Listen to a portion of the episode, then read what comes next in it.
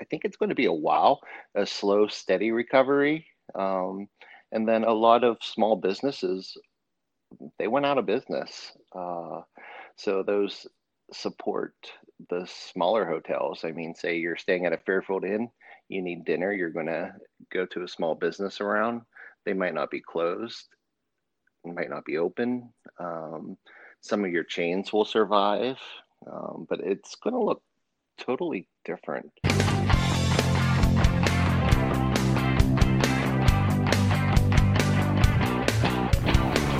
This is Hospitality One to One Conversations on the Industry.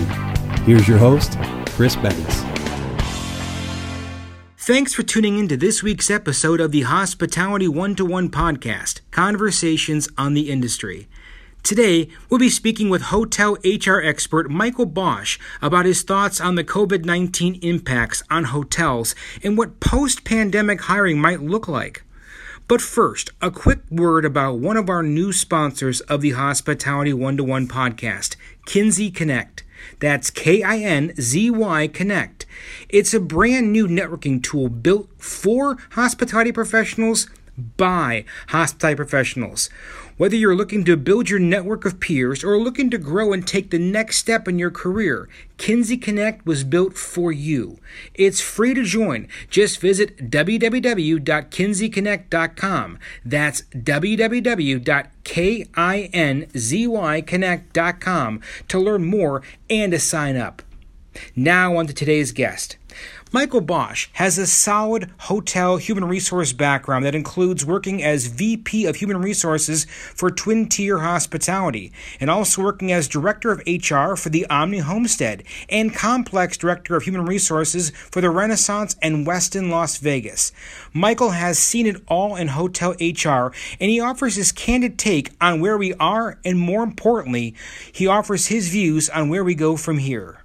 Here now is Michael Bosch. Again, Michael, thank you so much for joining us today. Chris, it's my pleasure. Thank you for having me. The pleasure's all mine. So, obviously, you've got an extensive background.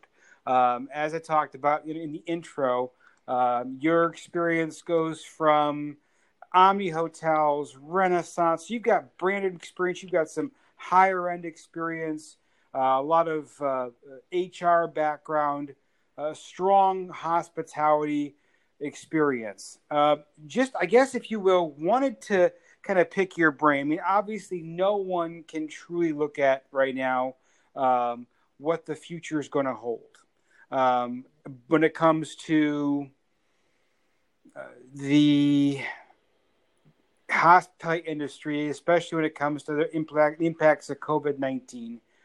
But putting you on the spot here, you know, where do you think things go from here? In other words, what does I guess a rebound look like time frame wise perhaps and where do you think the rebound starts? Well, being in Vegas right now, I think it's just started. Um, the only thing that I'm concerned about is uh, spread of more infections. Mm-hmm. Um, but you know we're slowly starting to open up and looks like a whole way across the country things are starting to open up again. But i think it's going to be a very long haul. Uh, i think it's going to take a long time. In january say in las vegas we had our lowest unemployment rate and we had just finished out 2019 with the highest amount of visitors since 2000 and well, since ever, but since basically the re- recession of 2008. So that's 11 years of recovery just from that economy crash. Yeah. Uh, so, you know, if, if we use that as an example, we're probably looking at 11 to 15 years to get back to the the levels that we were at prior to this. So that's kind of scary, at least to get that high. So, I mean, I guess the big question we have here is we, we know how we got here and how rapidly. We're talking to your point, it was the span of about three weeks it took for the wheels to completely come off. But now that we're starting to see the opening, the gradual reopenings across the country, big question becomes – if you're a hotelier, um, you know, what does the rest of 2020 look like? When do we start, do you think, to begin to see some type of, of recovery that's sustained? I think with the hotels, you're going to see uh, a need for um, focusing on the leisure guest who can drive to your properties.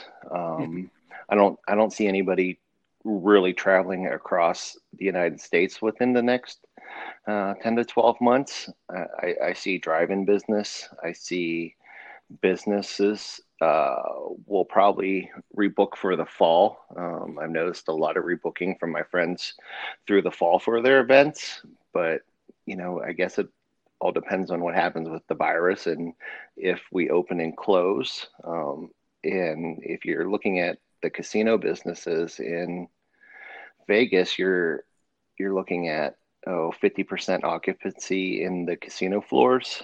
Um, so that's going to keep a squash on the amount of people traveling at least into this this area of the country. Um, so I think you're going to start first with the leisure travelers and then slowly move into more of your your business travelers and then uh, the city relies a lot on conventions on its shoulder peaks so those need rebook they need replanned um, so i think it's going to be a while a slow steady recovery um, and then a lot of small businesses they went out of business uh, so those support the smaller hotels. I mean, say you're staying at a Fairfield Inn, you need dinner, you're going to go to a small business around.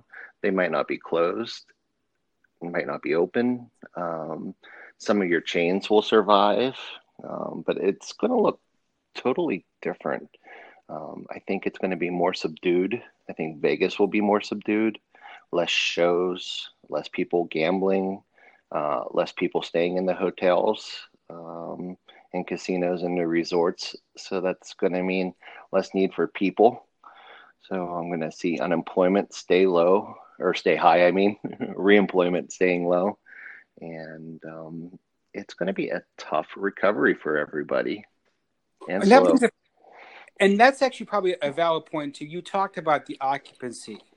And again, I know Vegas, where you're at now, is, is your prime example. But across the country, across the country, where you know, where do you think we are looking at? You know, I would say we, initially we know it's going to be low. Where do you think occupancy peaks out at this year? I know China has been talking about some pretty successful occupancies at some of their properties as part of a rebound. But where do you realistically think us will will peak at as part of this recovery this year? Uh, I think the areas of the country that are going to peak are your destination um, drives. So I grew up in Pennsylvania and Ohio. So for us to get to the beach, we could be there at eight to 12 hours. I think those cities, those areas are going to see the highest amount of occupancy. Um, again, I, I think business travel is going to be very low. Uh, so your your city hotels, your class one hotels are, are, are probably going to struggle, but I think your resorts, especially your resorts where uh, you can do it all. Um, you know, I spent some time with Omni Hotels, and uh, you could go to some of their big resorts in the Northeast and in um, some of the ones in Dallas in the Southwest, and you could live there for months without having to step off property. I've done it a couple times. So uh, I don't think they're going to get to sellout range, but they're probably going to start hitting 50% occupancies as soon as people can travel. And there's a pent up demand for it. Uh, everybody's been sitting home and bored. Usually, when the economy goes down, restaurants do better. People want to go out, they want to feel better. Uh, they want to stay, they want to take short vacations. So I think the model is going to flip to the weekends um, with a higher occupancy, and leisure is going to stay through the shoulder days of Monday, Tuesday, and then Thursday, Friday. And uh, there's not going to be much of a business traveler. Now, you know, you're kind of bringing up an important point because you talk about the, the lack of the business traveler. Uh, and when I think of businesses, I think of conferences, I think of conventions. And you talked about Vegas having that, you know, that, that business not be there right now as well. Obviously, every state across the country has a different form of a mass gatherings order, if you will. I think, with the exception of Wisconsin, at the time we're hmm. recording this, I believe Wisconsin's Supreme Court overturned their governor. So I think that's correct. They may be the only one, but even that might be mandated by a particular state, by a city or county may have a certain mandate. So that being said, for as long as these mass gatherings orders are in place, and these are the things that we are probably going to be in place the longest. Um, how do catering sales managers, how do directors of conference services, how do social catering managers cope with that?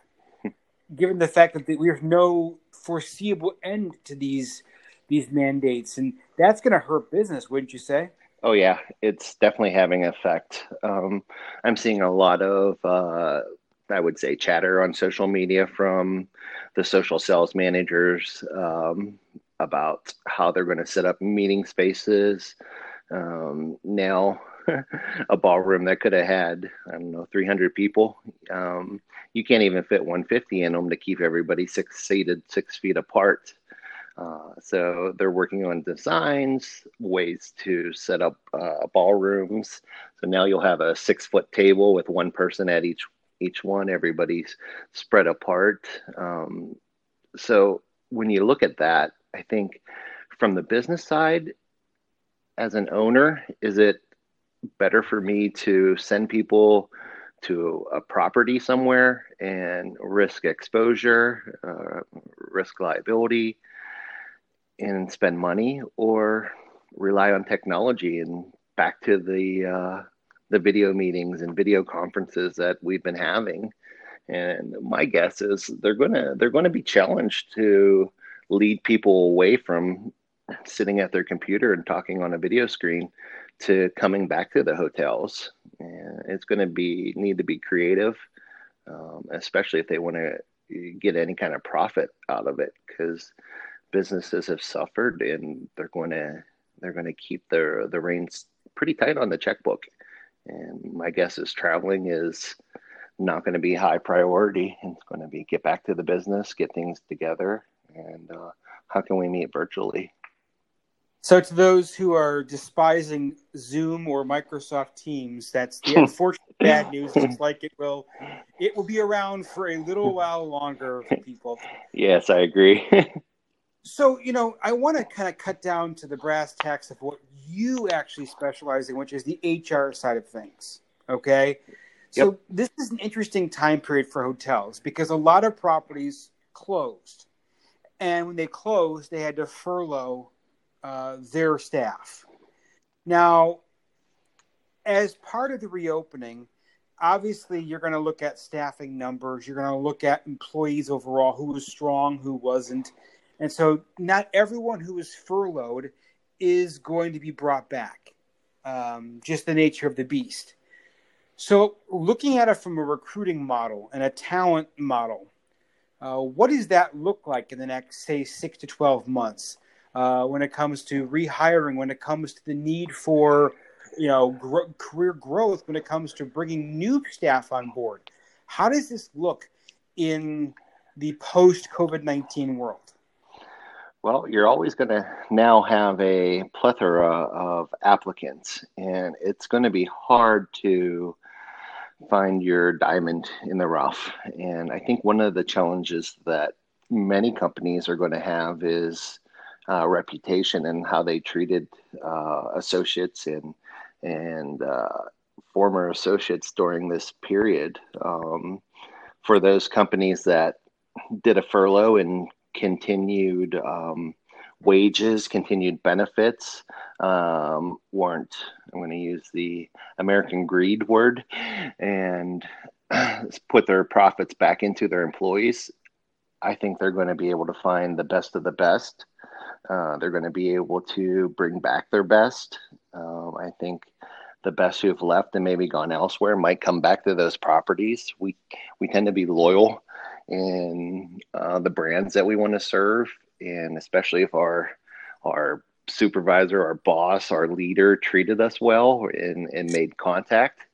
uh, while we were all here and furloughed. I think they're going to be the ones that come out uh, ahead of the game. Those who just furloughed everybody, cut their pay, um, or kept people on and reduced their pay. I think they're going to find some some issues in retainment when everything opens back up. Uh, so I see a lot of people jumping ship from those companies. Um, possibly uh, a lot of cities are going to see union activity. Uh, if they didn't treat their associates well during the uh, the time off, uh, I think the largest unions are going to try to use this time to take a foothold. Um, and those properties that just didn't treat their associates well, or those companies uh, they're gonna they're gonna they're gonna face a lot of challenges. Uh, recruiting's not easy.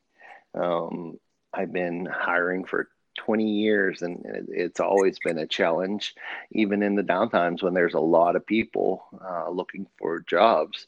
It's hard to find the people who want to come to work, want to be on time, and actually want to do their job and make a difference for the guest and their coworkers. So I, I think that challenge is going to be doubled because now you're your hiring managers, your recruiters that have been off, they're they're going to open a position for one cook and get thousands and thousands of applicants, and finding the right person is going to be a challenge for them.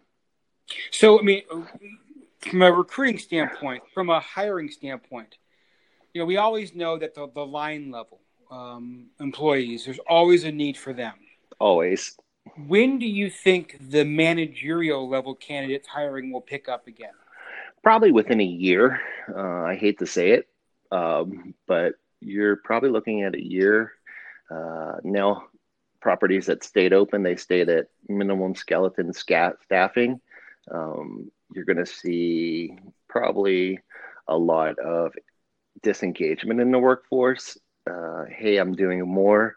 Uh, you took my pay away, and who knows if the pay is going to be put back to normal. Um, and then it's okay. Companies start to think, well, okay, if I can retain somebody at 20 to 30% off of their salary, do I need to pay top wages to get people in? Um, so I think wages uh, are going to be an issue in our industry. Um, and you're going to take what you can get, I guess, is going to be the hardest part for the job seeker. And um, I think it, it could lead to that cycle of hiring someone, they stay for three months, they find a better job that pays a couple thousand dollars more, and they and they move. I think there's a lot of rebuilding, rebranding, uh, and pay pay structures need to be uh, looked at again. Um, I'm always a fan of incentives. I think every position should be incentivized, and um, I think incentives need to be reviewed. Um, though we're going to have less job openings, there's going to be more um, competition for each position, and uh, on the other side, I don't think uh, business owners can say, "All right, we have the upper hand," um, because I don't think they're going to. Well, I, I want to. This has been a fascinating discussion. Thank you. Um, I, you're welcome. I could keep going on, but I yeah, I me wanna, too. I could. I want to wrap it up here, but I, I want to give a takeaway here, if we will. So, from an HR standpoint, you know, obviously, um, to to to you know look at this, you know, to take the full disclosure. Of course, I'm also a recruiter by trade. Right. Um, so we, you know, if you will if you are looking at if you're a sales manager, if you are a uh, you know a, a, an engineering manager, if you're a director of engineering, if you're someone managerial level, for example, and you just threw out the the phrase that could be about a year, if you're not working or if you were furloughed or laid off entirely because of this, and you begin to see that it could be up to a year before companies start to, in earnest, rehire the managerial level candidates. What advice do you have for those managerial candidates who may be either a looking or have not been working now and are, are trying to figure out the positive for the future? I think they need to do something. Don't sit home and just wait. Do something, learn a new skill, work a new job, even if it's a part time or full time job at an store or washing dishes, do something. Show that you were um, ready to jump in and do what you could to survive. I mean, I'd look at somebody who either spent a whole year sitting at home and watching Netflix compared to somebody who took a class, took some coursework, uh, worked a part time job to to make things meet, or worked a full time entry level job. Um, I think somebody who humbled themselves to do that, uh, or who, um, I guess you could say, shown initiative, would stick out as an applicant much better than somebody who just sat at home and did nothing. So brush up on some skills, take some classes on LinkedIn, or maybe finish that degree you were two credits shy of, and uh, put some effort into it. Just don't sit there and do it, do nothing. That's a great advice. And as we wrap up, you know, we've been talking high level, we've been talking in general for overall, but let's make it really personal here what does the next few weeks and what does the rest of 2020 look like for you, Michael? for me, uh, I am definitely on the job hunt. Um, I am looking for a company where they share my my vision of human resources, and that's pretty much keeping an engaged staff and treating your staff well. Um, I'm not going to use the the terms right because that's a um, what's right for one might be wrong for another. Um, but uh, I, I, am in the market and hopefully I can find a position where I can stay in Vegas. It's one of the best cities I've ever lived in, but moving back to the East Coast would be great too. But if people want to get a hold of you, what's the best way to reach you? Um, my social media is pretty high. Uh, LinkedIn is the easiest way to find me at my um, it's I'm Michael P. Bosch, and uh, or they can just shoot me a message at info at michaelpbosch.com. Terrific, Michael. It was great talking to you. It was pleasure, Chris. Of course, we are looking forward to the recovery. Hopefully, things happen quicker than we hope. I hope so. Good, but it's good to have a good uh, uh, your plan moving forward. And again, best of luck to you, Michael. Thank you, Chris. I appreciate it. Thanks for listening to the Hospitality One to One podcast. Be sure to tune in next week for more stories and conversations with the best in the hospitality industry.